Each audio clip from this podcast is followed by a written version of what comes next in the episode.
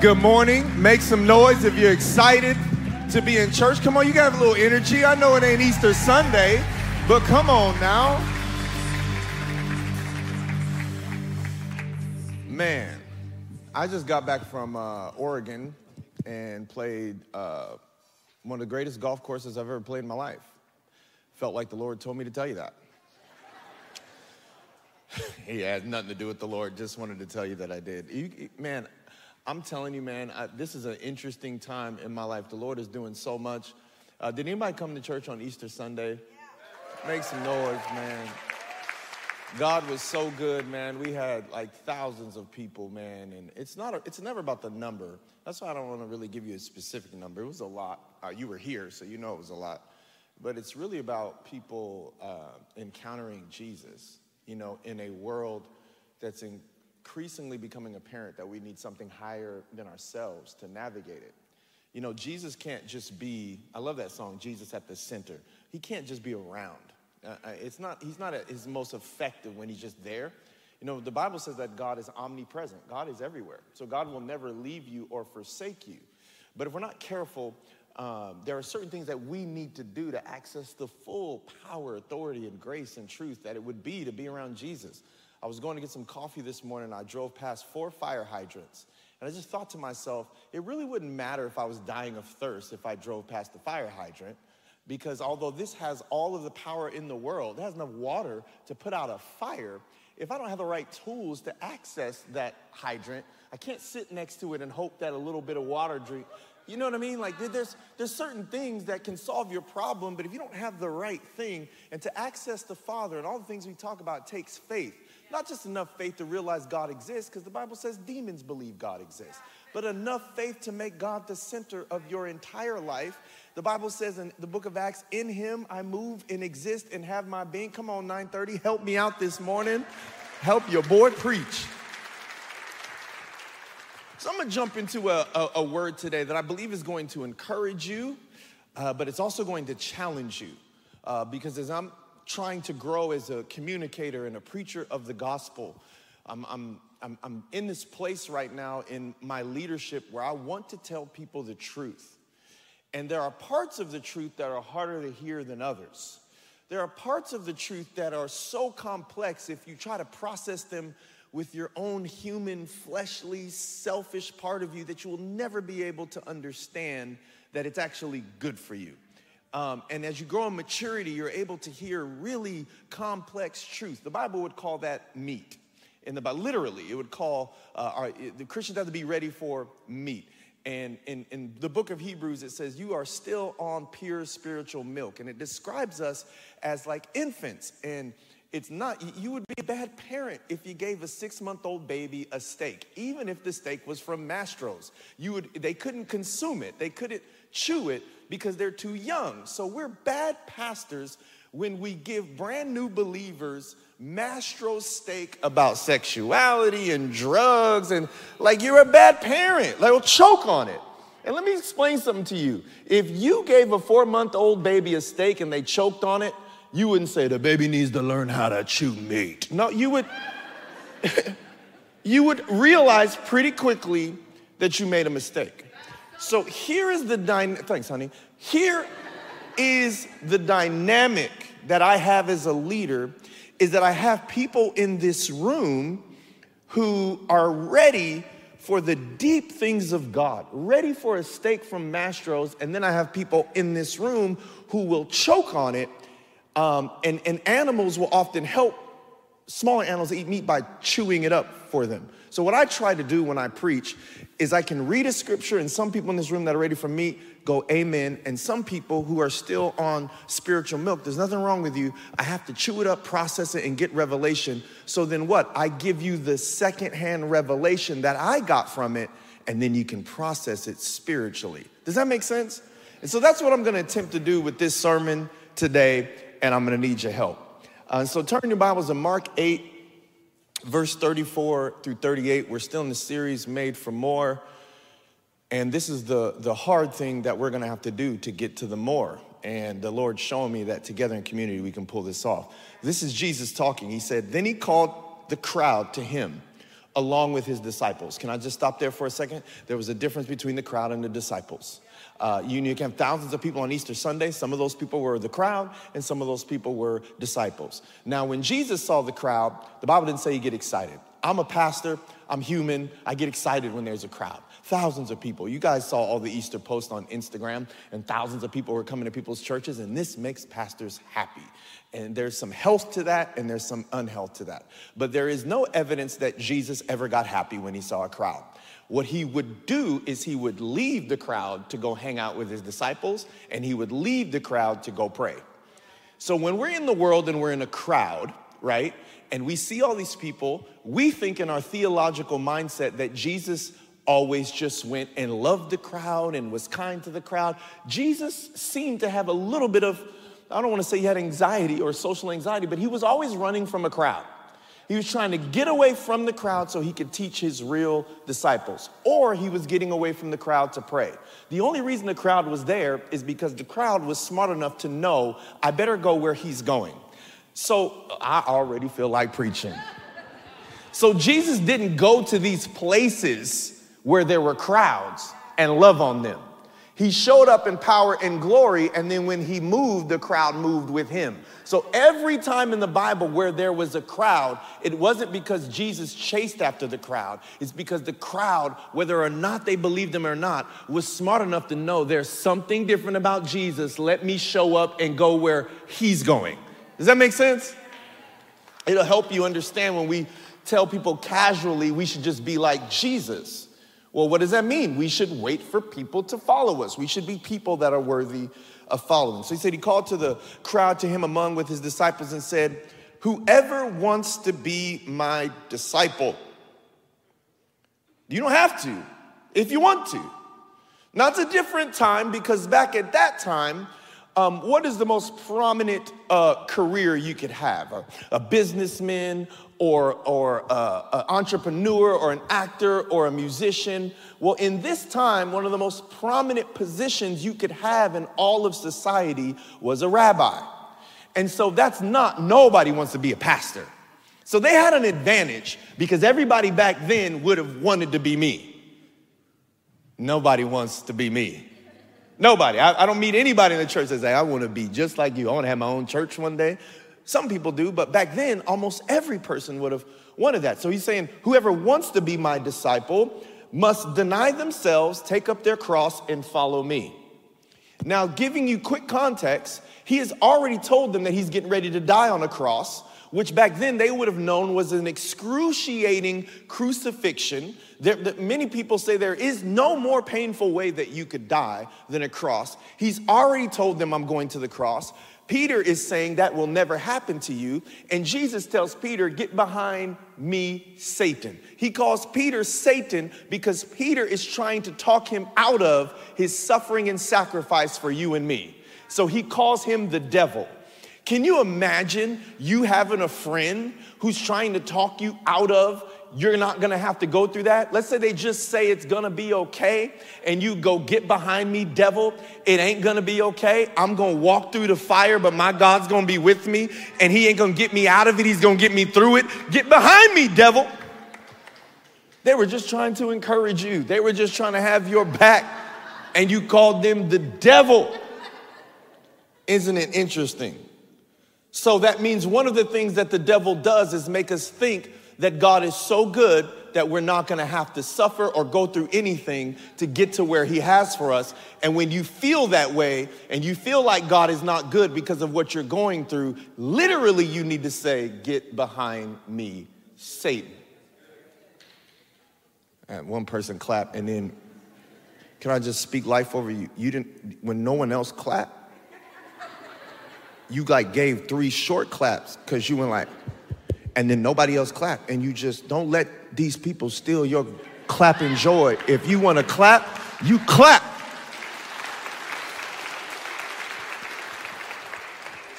Man, some services people clap, some people don't. That's why I don't get addicted to the claps. I mean, but to be real, 11, 15 claps like seals. They just be like, 9:30 don't really clap like that, so it's cool. But I'm saying you're a leader. Start a clapping culture. Don't just, when you shut down your clap and nobody else. But if anybody want to clap, just six claps. And then after six clap, if nobody claps you, weird, but don't stop on three. This is just kind of like a coaching thing. Like six or seven claps, you're a weirdo. Three, you're just a leader. But if you clap eight times and no one else claps, then just please stop. Like, you don't have the anointing. You don't have the anointing. You don't have the anointing. Where was I? Oh, he said, oh, Dad, you're used to this, huh? Whoever wants to be my disciple must deny themselves, take up their cross, and follow me. For whoever wants to save their life will lose it. But whoever loses their life for me will gain it. Whoever loses their life for me will save it. Not lose their life over dumb decisions. But if you lost something because you were following me, there's a prophecy that you're going to get it back. Like if you lost your income because you stopped being manipulative, God's going, I got you. Wow. If you lost your income because you were late, God is like, I got you, but through discipline and consequences, so you learn. So we think that, oh man, like we're being persecuted because we follow Jesus and people hate us because we love the Lord. No, people hate you because you're kind of a jerk and the way you say things is not cool and like nobody likes a mean person. And just because you put John chapter 4 in front of what you say doesn't make you kind. You're not being persecuted. Stop. The Bible says that we'll be persecuted for our faith. No, you're just kind of mean. And you're not compassionate, and people sense that. And so he's going, if you're trying to protect this life from something, you're going to lose it. But if you're not trying to protect it, you're going to save it. Isn't that weird? Don't we have things in our life right now that if we lose this, we think it's over? I'm reading a book on anxiety, and it says, anxiety begins, not that you have a full-blown anxiety attack, but anxiety begins when there is something that you believe that you need to be okay, and it's not Jesus. I don't care if it's a relationship, a job, someone else to do something different, someone else to change. You believe that you need something other than Jesus to be okay. Welcome to being anxious. And one of the things about being anxious, I don't even know, because like I didn't think that I was an anxious person, but I have signs of anxiousness that need to be addressed. And one of those signs of anxiousness is when you think about something over and over again. You go to sleep thinking about it, like there's some looming good news or bad news, and you just think about it all the time. That's anxiousness, which is why the Bible says, think about such things that are pure and worthy of praise. If it's not worthy of praising God, limit the amount of time that you think about it. If you don't, see, you did the three clap. I thought we just talked.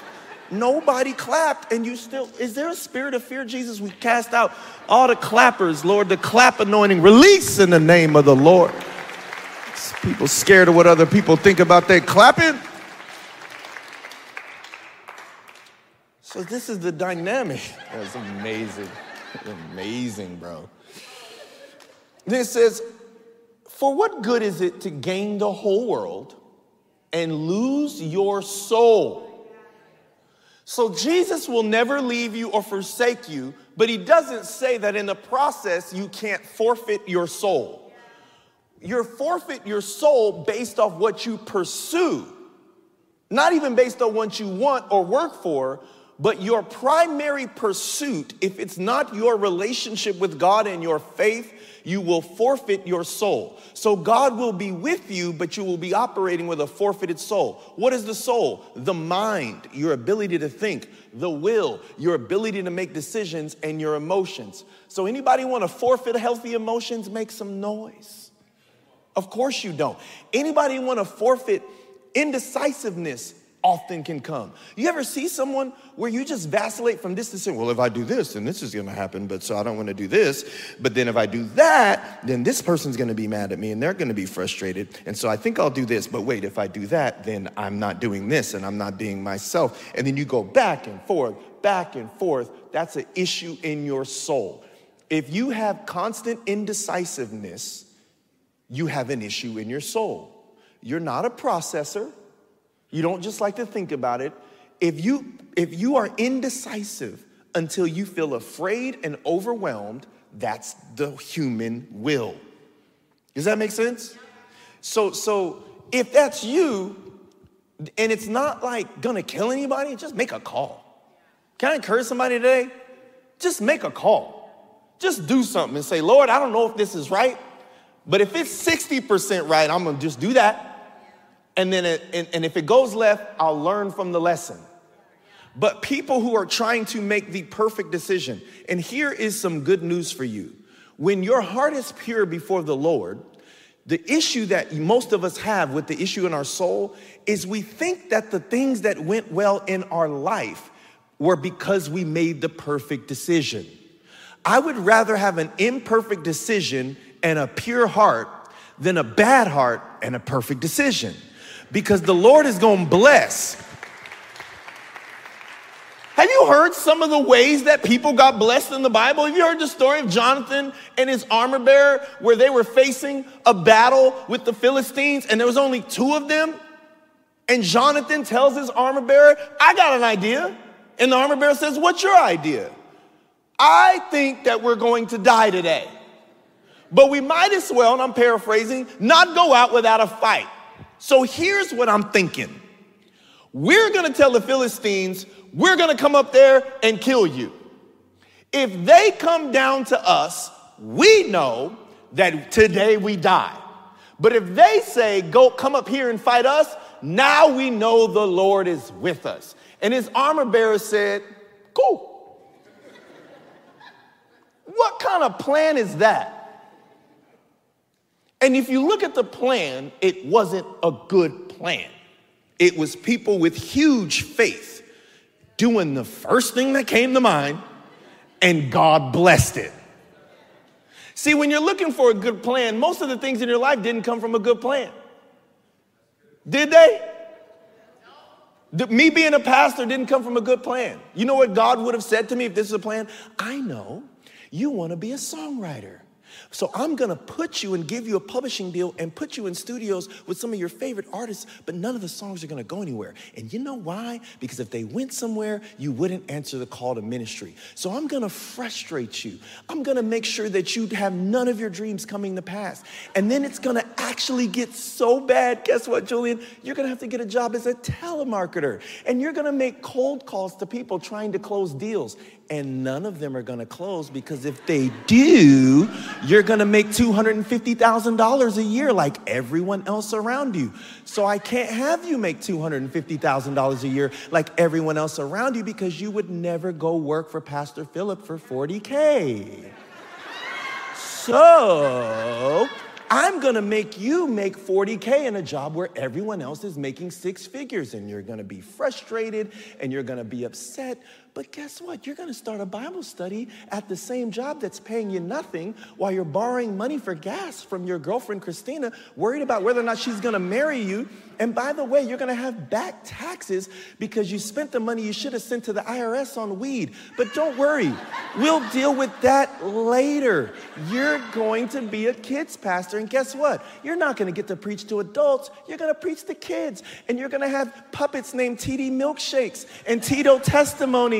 And guess what? God's going to move, and Philip's going to see something in you, and then Holly's going to see something in you, and then you're going to come on staff for the $40K you didn't want to make. And I don't know, we're going to do some stuff. You're going to cry. People are going to disrespect you and dishonor you and not see your gifts. And in 7 years, you're going to be the lead pastor. What do you think?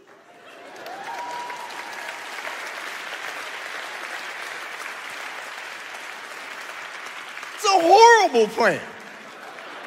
Why are you clapping? That's a horrible plan.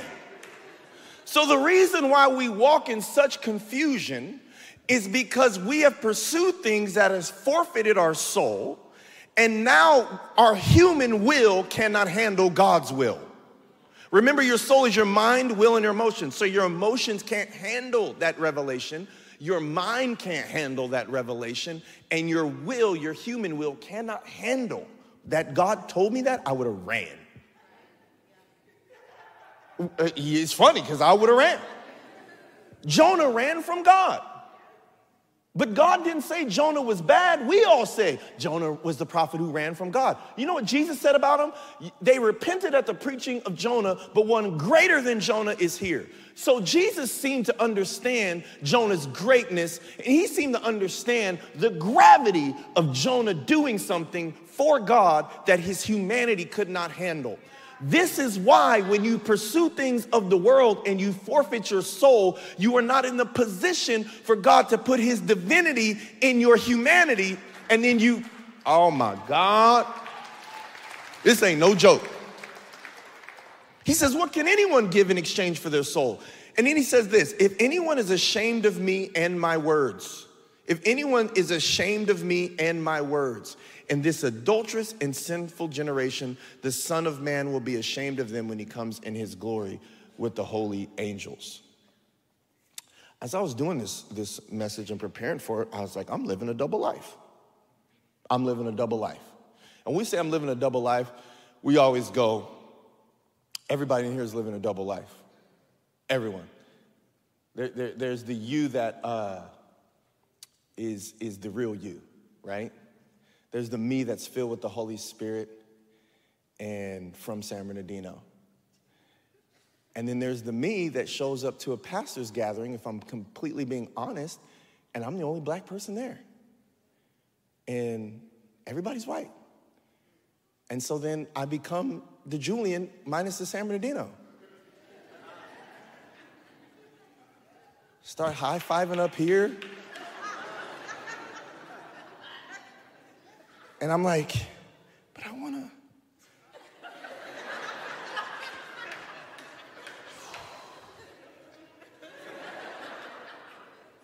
I'm just looking for like somebody I can connect with, just come in low. Like, I can't come in like that. And then someone comes up to me and they go, it's just like in slow motion. I'm like, and I grab their hand because we grab hands and hold it. For a while. Sam, can you help me?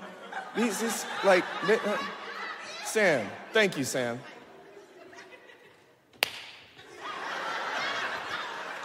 I'm not joking, that's how old white pastors shake hands. Now, Sam, come back up here. But what I want to do, and I got to fix it, because I'm like, hey, oh, okay. It's just, and I'm like, there's a different me. I'm adjusting. And it's not double life like alcoholic pastor. It's not like I'm alcoholic, but there's the me that comes to church and believes that God's gonna do anything. Like there's the full of faith, filled with the power of the Holy Spirit, and then I have a problem outside of the church, or there's the me at the office. The me on the platform and the me at the office are two totally different Julian. This, I know it's God. When I get to the office and we're trying to plan and strategize, I'm like, well, we do have to have a plan. And we do have to have like structure, and structure is the enemy of the spirit, and the spirit is the enemy of structure unless the spirit is the one who told you the structure. So you can't say I'm a person who likes structure, you'll kill the spirit. And if you're saying I'm a person who lives by the spirit, you'll kill structure. It is both, but both are products of the spirit. So whenever you have a plan that is not God, it destroys your soul because you pursue the plan, not the person who's in charge of the plan. Does that make sense? And so I'm living this double life where, man, there's certain things that I pray about and there's certain things that I feel like I need to answer to. Like, I gotta be smart. I'm the leader. I have to figure this out. Like, there's some point where if your family is not eating, we stop praying and we go try to provide. And then we can say, well, the Lord, but to someone else, we would say the Lord is your provider. But then we feel the weight of providing. And then when we're providing at a high level, then we feel the weight of not being there enough. And some of us, we want husbands who are there, but we don't want them to be broke. And then when they're not broke, we complain that they're not there. Wow. And that's the weight. And the Holy Spirit is like, well, who am I? And I'm always having to change. At the end of the day, I'm who people want me to be or who need me to be, and I've lost Jesus in all of it. And that person has to die so consistently. Paul said the time frame is daily.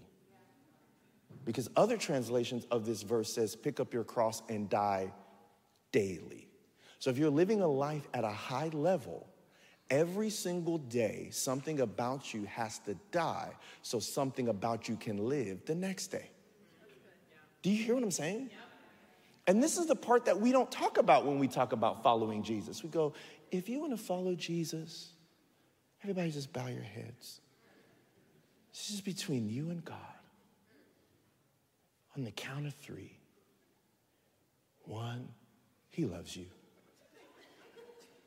Two, today is the day of salvation.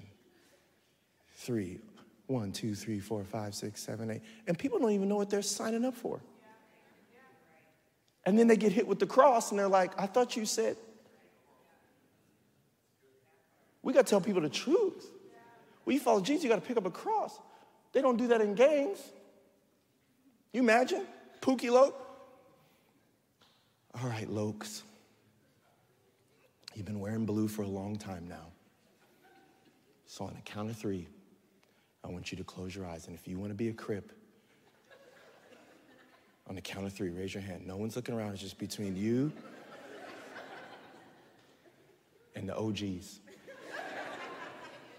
1. Come on, you've been wearing Raiders jackets and Dodger blue for a long time. 2, your Chuck Taylors have blue laces. 3, cuss, all over this house. No, you get jumped in. They beat you up. And the Holy Spirit was telling me that we pray people in, and then demons jump them in. Oh, my God. Anybody been jumped into Christianity this year? I mean, we got anointed and prayed for as the lead pastors of the church, and it was beautiful. I had a maroon suit on, a turtleneck. My ankles were moisturized with perfection because for the dark-skinned brother, the devil comes after the Achilles. I don't know what it is about this part back here, but it always just needs a little bit more lotion. People were congratulating me. People were congratulating Christina. But boy, that pandemic hit and we was getting jumped in the ministry. And then I was confused because what felt like this beautiful thing felt like getting jumped. It was coming from all sides. Paul said, we're pressed in on all sides. But he never complained about being pressed in because he had a revelation that he was picking up his cross. Galatians 2:20 says, my old self has been crucified with Christ. It is no longer I who live, but Christ lives in me. It's no longer I who live. Well, who's I? However you would answer that question. Well, what's your identity? What do you identify? What, that person's thing. Like, we talk so much about identity in the world, and pastors come after sexual identity like they're better, and God's like, but you identify as a pastor. And I hate that. You know you identify as a pastor. You know your identity is how much you preach. That's why you have that person on your team who's 15 years younger than you, who you are threatened by his anointing when he preaches because people clap for him more than they clap for you. And you know you don't let him preach because you don't want to see him. Because you identify as a pastor. And you sitting here worried about what other people identify as, and you identify as anything other than a son. And you over there in the corner, you identify as a businessman. You identify as a father. You identify as this. Whatever you identify as, God's saying, if it is not being a follower and a son or daughter of me, it's an idol. And we're worried about somebody else. And God's saying, we all do that. We all have this double life. And so what he's saying is this is, he's saying it is no longer I who lives, but Christ who lives in me. So can I present to you three ways that I believe we need to die? Because it says pick up the cross. which means that while you're walking to purpose, I want to stop here and say you have a purpose, you have a calling, God's going to bless you. I believe there's prosperity going to break out in the church. I believe God has a plan for you that's going to blow your mind, but on the way to the plan, you're not carrying a playbook but a cross. And if you put down the cross, then you can't carry the weight of God's glory that's revealed when he leads you to where he has for you. So this is not about where you're going. You are going to really good things. Can I encourage, I know this season is hard. That season, when I said the plan, that was the worst season of my life. I cannot believe to this day that it's led me here. I'm so grateful to be here, but I'm also grateful I didn't put down the cross. And that I didn't put someone in my life to encourage me to put it down. And so we're going to have to pick up our cross and follow Jesus in these three areas. And I really feel this really strongly. We need to be willing to crucify anything that keeps us away from community in the church. Past experiences in church, weirdness, indifferences. I feel like, if I'm being honest, I feel like community in our church is good, but it could be better. And here's why it's good, but it could be better. Most of the people that I see in community, when you look at them, they have a reason to be in community. A really good reason. Common interests, they grew up together, they think alike, but I never really see that outsider make it into their community. Does that make sense? So you need to be friends with people that if you didn't have the Holy Spirit, there's no way you'd be friends. That's real healthy community. Like, how did you meet? I don't want to see two people hanging out with each other and it goes, yeah, that makes sense. Yeah, they both like this. They both like to work out. You got to be, I want to see like some crazy liberal Christian is eating every day with some hyper-conservative Christian and they're just hanging out because Jesus, the Holy Spirit has done something with them. You know, if all your friends look like you and think like you or they're adjusting themselves to be there, and they can't really say, I voted for Biden or I voted for Trump or you can't have those conversations because it will make you mad. They can't give you a different view on racism than what you have and they can't, like, that's not the Holy Spirit. That's our flesh and there's room for that kind of community. But the world can have that kind of community. The world needs to see us like, how did y'all? Man, God must be real for y'all two to be friends. Come on, y'all married to someone like that right now, where you fell in love and you thought y'all had chemistry until you went home with that joker, and now without the Holy Spirit, y'all ain't got no shot. Anybody without the Holy Spirit ain't got no shot to stay married? Make some noise. You don't make no noise. You like, Pastor Jay, nah, man, nah. We just fought on the way here, nah, man. No, anything. In community, we made up that word. I tried to Google the word community in the Bible, and there's not one verse that says community. It's not a thing. It's fellowship. But since fellowship is an old school word, we replaced it with community, and all community is a gathering place. That is not what God has called the church. I love that we play beach volleyball. I love that we do those things. But if you play volleyball and go home, you don't have community. Now, if you play volleyball and you eventually make it in the home of somebody else, you have community. But sometimes we think we have community because people are like, hey, and we see each other at church. No, but you don't know if you have fellowship until you go to the hospital. You don't know if you have fellowship until you need a babysitter and a date night. You don't know if you have fellowship. You don't know if you have fellowship until you have an anxiety attack and you don't know who you have fellowship with, who's the person you call. And the answer is no one, you don't have fellowship.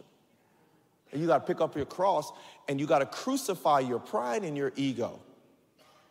I had just a crazy bout with anxiety and I was crying. And I called my best friend. But to be honest, you know when I was trying to call? I was trying to call when I stopped crying. The Holy Spirit's like, calm down. I was like, I can't, I'm crying. Like, I wanted to calm down first. But the Holy Spirit said, no, be weak and call him while you're crying. Not, hey man, yesterday, man. Nah, man. Hey, just so you know, 3 days ago, man, I was really struggling. Why didn't you call him then? And another friend who told me something about himself that I never even freaking knew. And then I'm like, let me tell you something about myself that you never knew. And not like, one time I broke my foot at Disneyland. I'm talking about like your deep soul things, the things that you're like, I'm good now. No, tell them anyway. Because community means intimacy. It means vulnerability. And come on, men. Being vulnerable is my worst nightmare. I don't feel like they made that word for men. Vulnerable? You want to be vulnerable? I just want to be vulnerable. I don't want to be vulnerable. I was not allowed to be vulnerable when I was a kid. It was, I'll give you something to cry about. Anybody grow up in that house? Oh, I'll give you something to cry about. As I already got something to cry about. My feelings are hurt. Oh, your feelings hurt. Wait till this belt. You think your feelings hurt now, this belt gonna really hurt your feelings. Jeez. Go get my belt. I'm listening, I don't feel like I was abused, but go get your own belt is crossing the line to me. When you gotta pick out your own instrument of punishment. I remember my dad was like, my dad had these big old leather belts, man, go get the belt. And one time I came downstairs, remember the little Docker's belt with the little leather on the end? And it was like braided, I came down with that thing like, hit me with this. I'm like, what? But it sounds like bad parenting. But I believe it was good parenting. Because Jesus is a perfect God, and the Father's a perfect Father, and he's sending us to Home Depot to pick out the wood for our cross. You can have whatever wood you want. Birch, pine, but make no mistake about it. On the way to the life I have called you to live, you have to kill the things that I don't want you to have. And it's like not fast. So we have to kill the things. It's not fast. You can't carry a cross fast, so I hope you don't plan on running. Bible doesn't say run with the Lord. It says to walk with him. Maybe it says to walk with him because when you run, you're not carrying a cross. Nobody's in a rush with a cross. Nobody's in a rush with a cross. We have to kill anything that keeps us from having community. And by the way, we had over, I'm going to give you a number. We had over 5,000 people. We put a number on the screen for people to be connected in community with over 5,000 people who had access to this message about the hope of Christ and being a church community. How many people do you think out of 5,000 people text message the number saying, help me get into community? How many do you think? Somebody throw a number out. 30? Worse. 15. 15 out of 5,000 want to be in community and say, sign me up. And so I really believe, and I'm going to put this number on the screen because if I'm your pastor, help me pastor you because you put a weight on my preaching that is unfair if you're not in community. I need you to clap a little louder than that. Because in the Bible, when people were in community, Jesus read the scripture and sat down. To churches that are not in community, I go, and God said, somebody shout amen, and hallelujah, and God's gonna bless you, and he's gonna keep you, and I gotta put on a show because you don't have any friends. I need you to text a number. Just pull your phone out right now. Do I need to play some music? Just pull out your phone right now. Just please, if I'm your pastor, if I'm not your pastor, don't do nothing. But if you have not, text this number to figure out how to get connected, and you know you're not connected, and you don't text this number, that just means I'm not your pastor, and that's okay. I want you to come here, and I want you to preach the gospel. But if I am your pastor, help take the weight off of these sermons and put some of that weight on your community. Does that make sense? Because I don't get to listen to myself when I'm discouraged. That's the one thing that I learned about being a lead pastor. I can't go look back on my sermon about hope. Ooh, I need to... Pastor Julian, oh, that's good. No, if you saw me doing that in my living room, my wife would be like, you need to get some friends. Ooh, shoot, good word, Pastor, good word, good word. I just feel so encouraged. I can't pastor myself. I need pastors. So I have to have people I call. I'm just going to leave it on the screen a little bit longer because some of y'all didn't even move. Have you got a Boost Mobile? And you bought your phone in the same place you got a Slurpee, then I'm gonna let you off the hook. But if you got Verizon or T-Mobile, I'm gonna need you to text this number. Just do it as a sign. If you're non-community, you don't have a lot of friends in this church. If you have a lot of friends, don't text. But if you don't have a lot of friends and a lot of people praying for you and a lot of believing in you, then A, don't do it. But also, please don't receive communal promises from God. Does that make sense? Because God is never talking to an individual when he says, and my people who are called by my name. And my people. People. Not my person. My people. Are we leaving on there long enough? All right, man, I'm believing for just 30 people from this service to do it so we can reach out to you and figure you out how to get you connected and help prepare you. The third thing that we need to do, this time has changed around a bunch of times. I don't know if it's accurate. Is it accurate? Okay, that's disappointing. The second thing we need to do, I have three total. Jeez.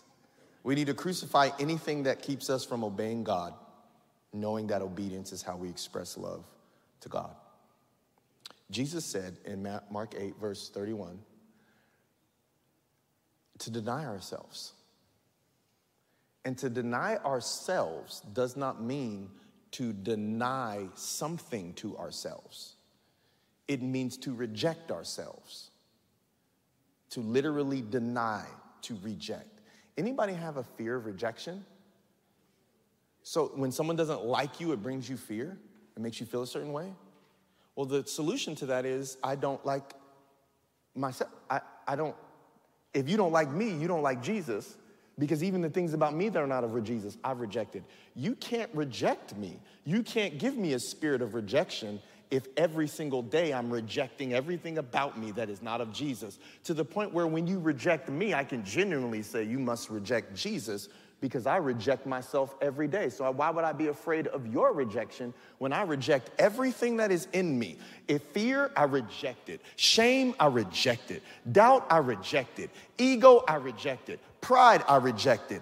I'm married, so if I find another woman attractive, I don't live in my sex. I reject that. Get that off of me. That is not me. Does that make sense? It's not the denial of sex. That's why abstinence is not Christianity. That's not true. It's not denying yourself sex before marriage. It is denying the person who needs sex to feel connected. Oh my God. I'm denying myself. This is who I am. I need this. I'm crucifying that person. Are you following me? Nobody has a healthy relationship doing everything they want to do. So grace is not doing everything you want to do. You know how many times I don't want to do something, I got to do it. Like, and sometimes girls go, well, I don't want you to want to do it for me. I want you to want to do it.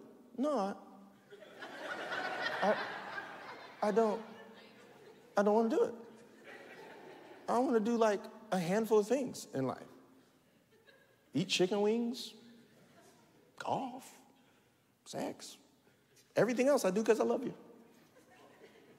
And that list grows as I mature, where I'm like, but that's an immature list. As the list grows, I'm like, wait a minute, I wanna walk in the garden with you, right, or whatever. Like that thing that you don't wanna do, I wanna go on a hike. I wanna work out, like I want to. It doesn't always happen, but I'm saying every healthy relationship has things that you don't want to do that you do because you love them, and then you do that out of obedience until you get the revelation that what they wanted you to do is actually good for you. That's the life of living. So we can't just do whatever we want to do. And so I'm telling you, we have to crucify everything that doesn't want us to be in community and everything that keeps us from obeying God, because it is the obedience of God that is our act of love, where God says, you are ready to receive everything I have for you. And the last thing I will say is we need to crucify everything that keeps us from being cheerfully and radically generous. Now, can I give you an interesting fact? We're in the middle of this, I don't want to call it a campaign, but this giving initiative simply called 321. And we are believing, we're going to put on the screen for you, for 300 people to begin their journey of giving, where every single time they are paid and they believe, here's the qualification for being a part of 300, you believe your compensation is of God. You are not doing that because you feel pressured to do it.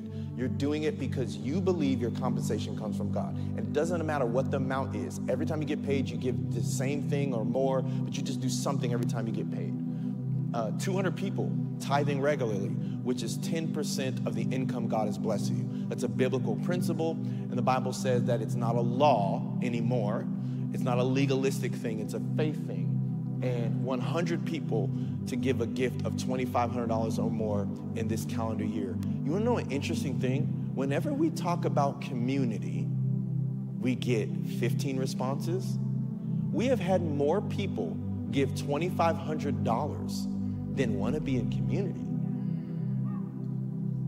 I just thought that was weird. You can take it off the screen because honestly, if I talk about giving, I don't know what it is about y'all. Y'all are so generous. You can take it off the screen. Y'all are so generous. Like, what is going on? Why do we want to give, but we don't want to be known? I mean, literally, I talked about it to our staff and people.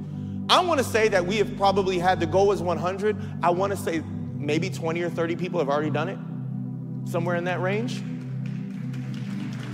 But when I say be known, be vulnerable, be in community, be disciple, 15. And so at the end of the day, most pastors will be like, cool. Like if you wanna come to church and you wanna give, great. But no, man, my heart breaks because I know you're gonna be in a situation where you come in here and you need a word from Pastor Julian and I'm gonna preach about something else and it's not what you need to hear that day. And then you're gonna say you don't feel fed no more. But if you were in a community where people you could talk to about that and they could bring up a scripture and they could pray for you, then now collectively together we are God's house. And so I do want to invite those of you who haven't had a chance to give, but the danger is that when we're generous, I know God opens up his resources, but he'll open up the type of resources to us that we need community to maintain. And that's my concern. And so here's what I'm telling you. You can come grab this. Here's what I'm telling you. This is the way life works.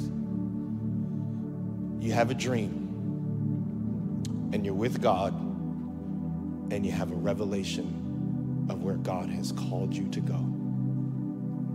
You have hopes, you have dreams, you have careers, you have goals, you have things, and not the ones that are selfish, but the ones where you know they are God.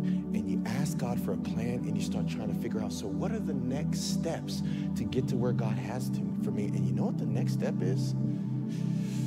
And I hate to say it, but the next step is a cross.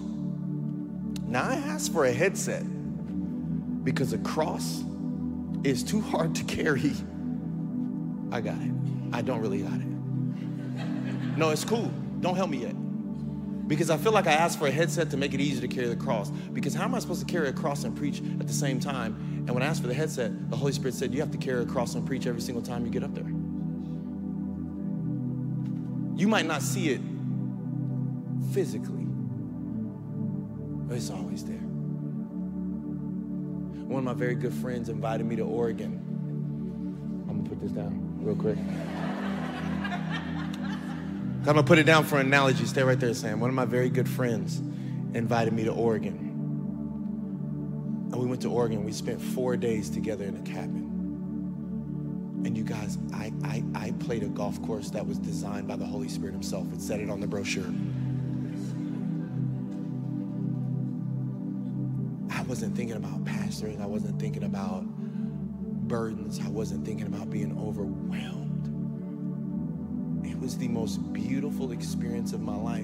And then I was in a cabin with 4 guys that if it wasn't for the Holy Spirit, there's no way these 4 guys would ever be together. And one of those guys was my friend Jay. We stayed up all night talking about Jesus and talking about our families and the fathers we wanted to be. And for one of very few moments, I didn't have a cross anymore.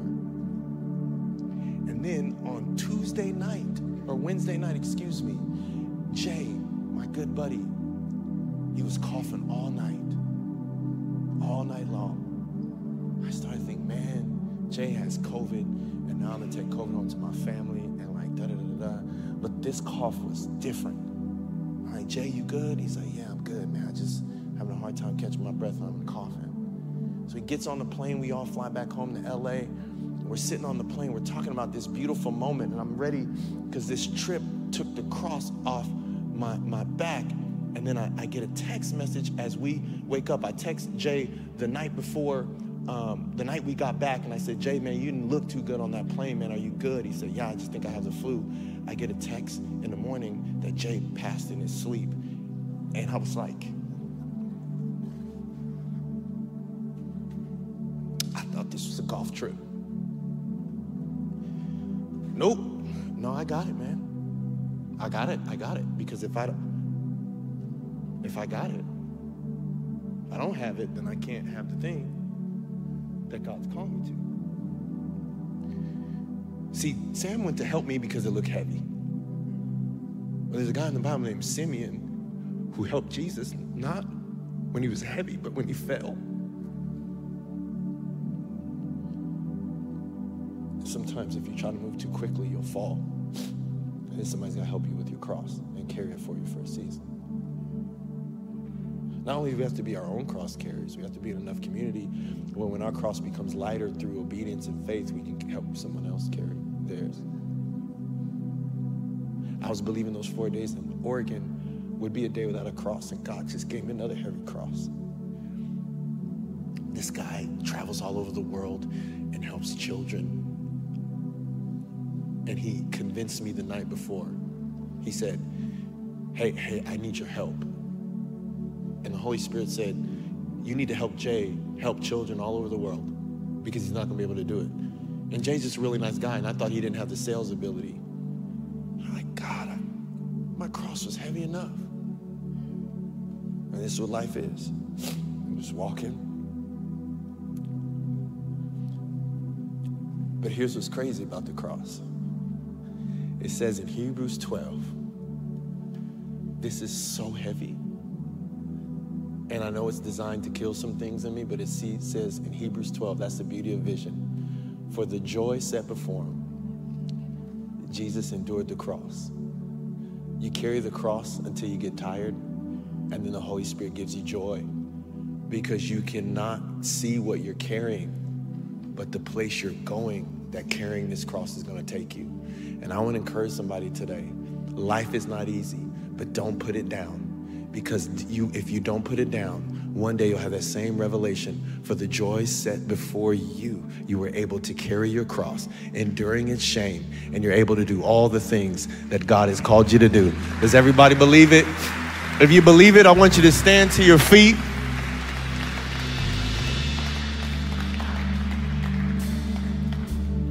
And I want you to close your eyes and have a moment with Jesus. And here's what I want you to pray for. I don't want you to leave. I want you to pray for the Holy Spirit to give you that same joy that Jesus had. For the joy set before him, he endured his cross. Have the Holy Spirit set the joy before you. Thank you, Holy Spirit. Thank you, Holy Spirit. God, you are so good. Thank you, Holy Spirit. Thank you, Father. Thank you, Father. Thank you, Father. Thank you, Father. Thank you, Holy Spirit.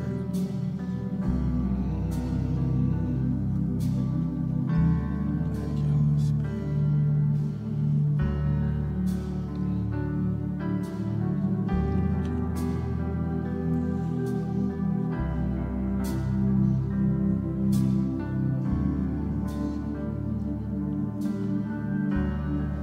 Father, I pray that anything in us that keeps us from being in thriving, authentic, intimate community, anything that keeps us from obeying you, anything that keeps us from being radically and cheerfully generous, Lord, I pray that this cross that we're carrying today would sacrifice that part of us so that we could live fully for you, that it's not we who live, but Christ who lives in us. And I believe as we do that, we will have such a profound joy that we can go through anything. Though we walk through the valley of the shadow of death, we will fear no evil, for you, Jesus, are our comforter In Jesus' mighty name. In Jesus' mighty name. Come on, 9:30 service. In Jesus' mighty name. Give him a great big hand clap and a shout of praise in the house of the Lord. God is so good. Hey, if Pastor Jason's gonna come up here and give us a few things, but one of the things, man, that I want to tell you is following Jesus has nothing to do with getting a better life. It's the old life is gone and the new has begun. It's putting this life you're living on a cross, and what's resurrected in your place is a powerful, grace and truth-filled believer learning from their Heavenly Father through love and grace how to live this new life. And so if you want to receive that, and I'm not talking about if you just want to make your life better, but if you want this life to be done and figure out what it means to follow Jesus in healthy community, living your life according to his word, and over time as you learn, God releases things in your life according to your maturity. You want to grow in your faith in Jesus. You want to follow him. It says pick up your cross. So this altar call is not for someone who wants to believe Jesus exists. It's for the person who's saying, yep, I'm gonna take that. I'm gonna rely on his joy and his strength and the community to carry whatever that is, whatever it is in me, my own way, my own decisions, my own will, my own emotions. That has got to go, and I wanna follow Jesus. I want you to lift your hands on the count of three. Remember, nobody closing their eyes. It's all good. Proclaim Christ in front of everybody. 1, 2, 3. Lift your hands up high if you wanna receive Jesus. Thank you, Lord. Thank you, Lord, all over this place. We thank you, Holy Spirit. We thank you, God. We thank you, God. Let's all say this prayer together. Father in heaven, thank you for sending Jesus to die for our sins. And thank you that from this day forward, I am a cross carrier and a follower of Jesus. In Jesus' name, come on, amen.